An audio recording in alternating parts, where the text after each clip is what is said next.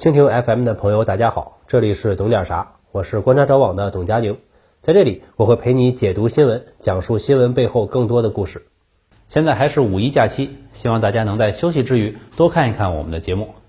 这期我们来讲一讲五一劳动节是怎么来的，以及美国人为什么不过五一。首先得明确一下，美国是有劳动节的，但是出于避讳的原因，不是五月一号。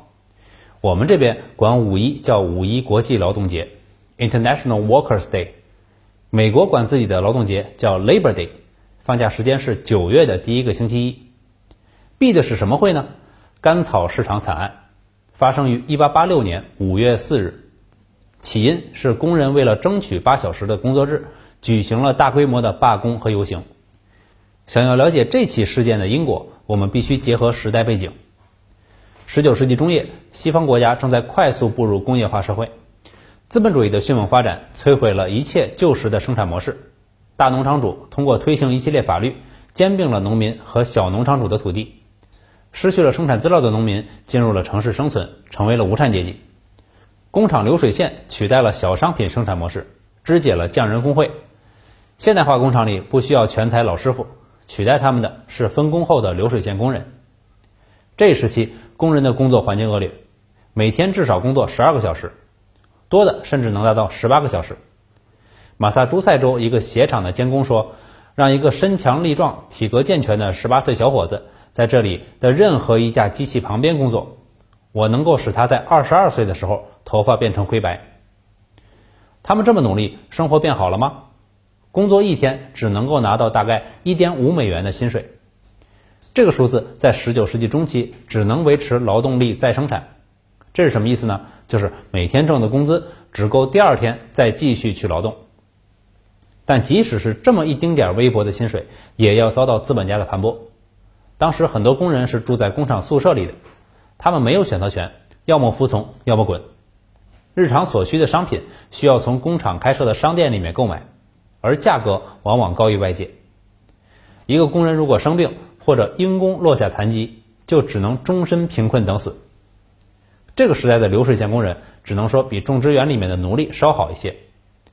十九世纪，西方各国基本终结了奴隶制，至少是表面上的，但一个阶级对另外一个阶级的奴役、压迫、剥削还在继续。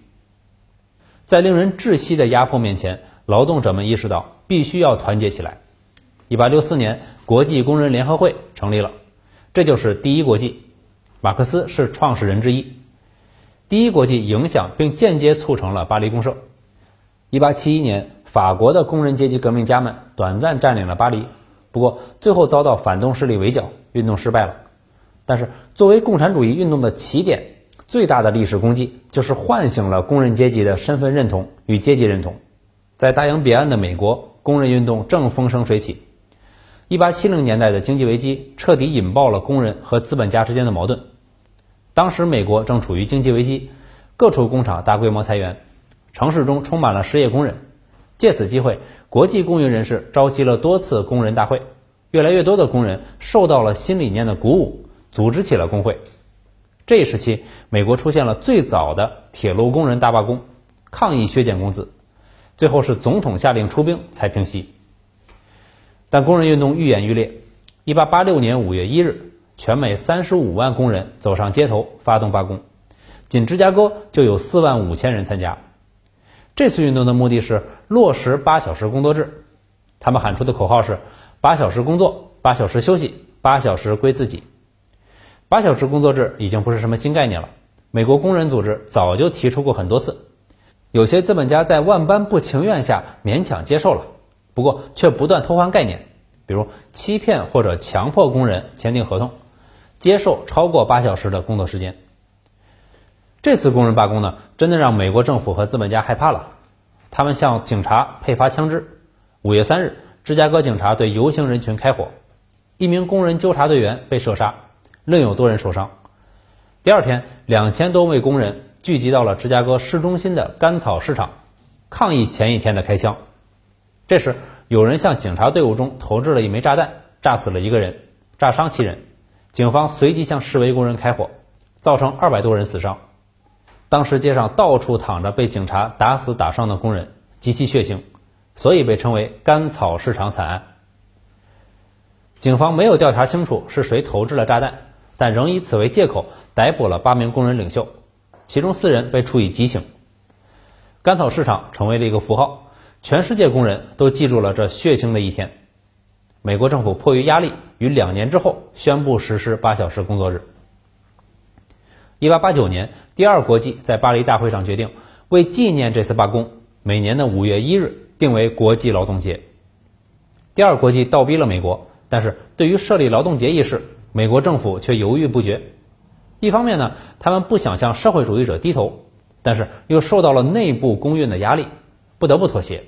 最后到了1894年，总统格列佛·克里夫兰签订法案，退而求其次，确定九月的第一个星期一为劳动节。之后，在美国工人的不断努力下，政府终于确立了工会的合法性。1935年，正值罗斯福大改革。给资本主义续了命。第一个代表美国和加拿大工人的工会——全美汽车工人联合会成立了。这个 UAW 之前奥巴马拍的纪录片《美国工厂》里面就经常出现。美国工人运动是很有时代特色的。十九世纪是资本主义生产模式快速发展的时代，旧有的生产关系、生产模式被打破，但新的规则还未完全建立，而社会矛盾在快速积累。如果社会保持进步，所有人的生活都能够稳步提升，那么问题很难暴露出来。不过，一旦经济停滞，就会爆发资本主义内生性危机，尖锐的阶级矛盾立刻回到前台，社会必将陷入动荡。因此，美国工人运动风起云涌，基本和经济下行同步。除了1870年代，还有一929年经济大萧条时期，以及1960年代经济陷入滞胀的时期。美国政府为了压制他们，无所不用其极。一九三二年，两万名一战老兵和他们的家属前往华盛顿请愿。由于大萧条呢，他们失去了工作，日子过不下去。他们要求政府提前发放退役补助金，但政府以财政紧张为由不予通过。在麦克阿瑟的提议下，总统胡佛同意派兵镇压，而麦克阿瑟给出的理由就是人群中有共产党。最后，在坦克、机枪的威胁下。游行示威的老兵被驱散了。这次事件造成三人死亡，多人受伤。其实到了二十世纪中后期，尤其是经历了五十年代麦卡锡白色恐怖以后，美国工会就无法代表工人阶级的利益了。与很多人想象的不一样，现在的美国工会啊，大部分是反攻的，他们视社会主义思潮为洪水猛兽，整体向右急转。美国共产党希望团结工会，结果让工会给举报了。这个就相当魔幻了。这也不单单是工会自己的问题，一百多年前的工会尚具革命性，代表着先进思想，但美国政府长期实施白色恐怖政策，大部分进步人士、左翼人士遭到迫害，对社会主义的妖魔化在冷战时期达到了高潮，制造出的扭曲思想，即便到今天都没有解放。而在长时间的暴力或者和平演变下，提出问题的人被消灭了。剩下的工会会员要么是老白男，还是那种偏红脖的，只代表少数群体的利益；要么干脆就是被资本家收买，或者自我腐败变成了公贼。近几年比较大的丑闻啊，有几个：美国食品和商业工人工会领导法奇奥家族三人，在一九八九年到二零一一年间，靠敲诈勒索和贪污，违法获得二百五十万美元；还有二零一七年 UAW 的官员。收受汽车制造商的贿赂，金额高达四百五十万美元。工会前副主席诺伍德·杰威尔涉案，因此被判了十五个月监禁。这种自上而下的腐败和官僚主义，让美国工会名存实亡。其实说到底，美国工会代表的是工会会员的利益，而不是所有工人的利益。他们的根本利益是挣钱，加入工会是有门槛的，而且要交会费。工会变得越来越像一个企业，而不是一个工人组织。这又是一个屠龙少年钟成龙的故事。虽然美国工会变了味儿，但是对于工人运动的历史贡献，我们是要肯定的。就像网上流传的那句话：“我们走后，他们会给你们修学校和医院，会提高你们的工资。”这不是因为他们良心发现，也不是因为他们变成了好人，而是因为我们来过。如果不是一百多年前的工人革命，八小时工作日根本无从谈起，五一劳动节也不会存在。但今天，当苏联解体，工人运动陷入低潮后，美国资本家又向劳动者们露出了獠牙。这一次更隐秘、更高效，在新自由主义的市场监管下，他们运用金融工具剪刀差，不断向自己手中聚集财富。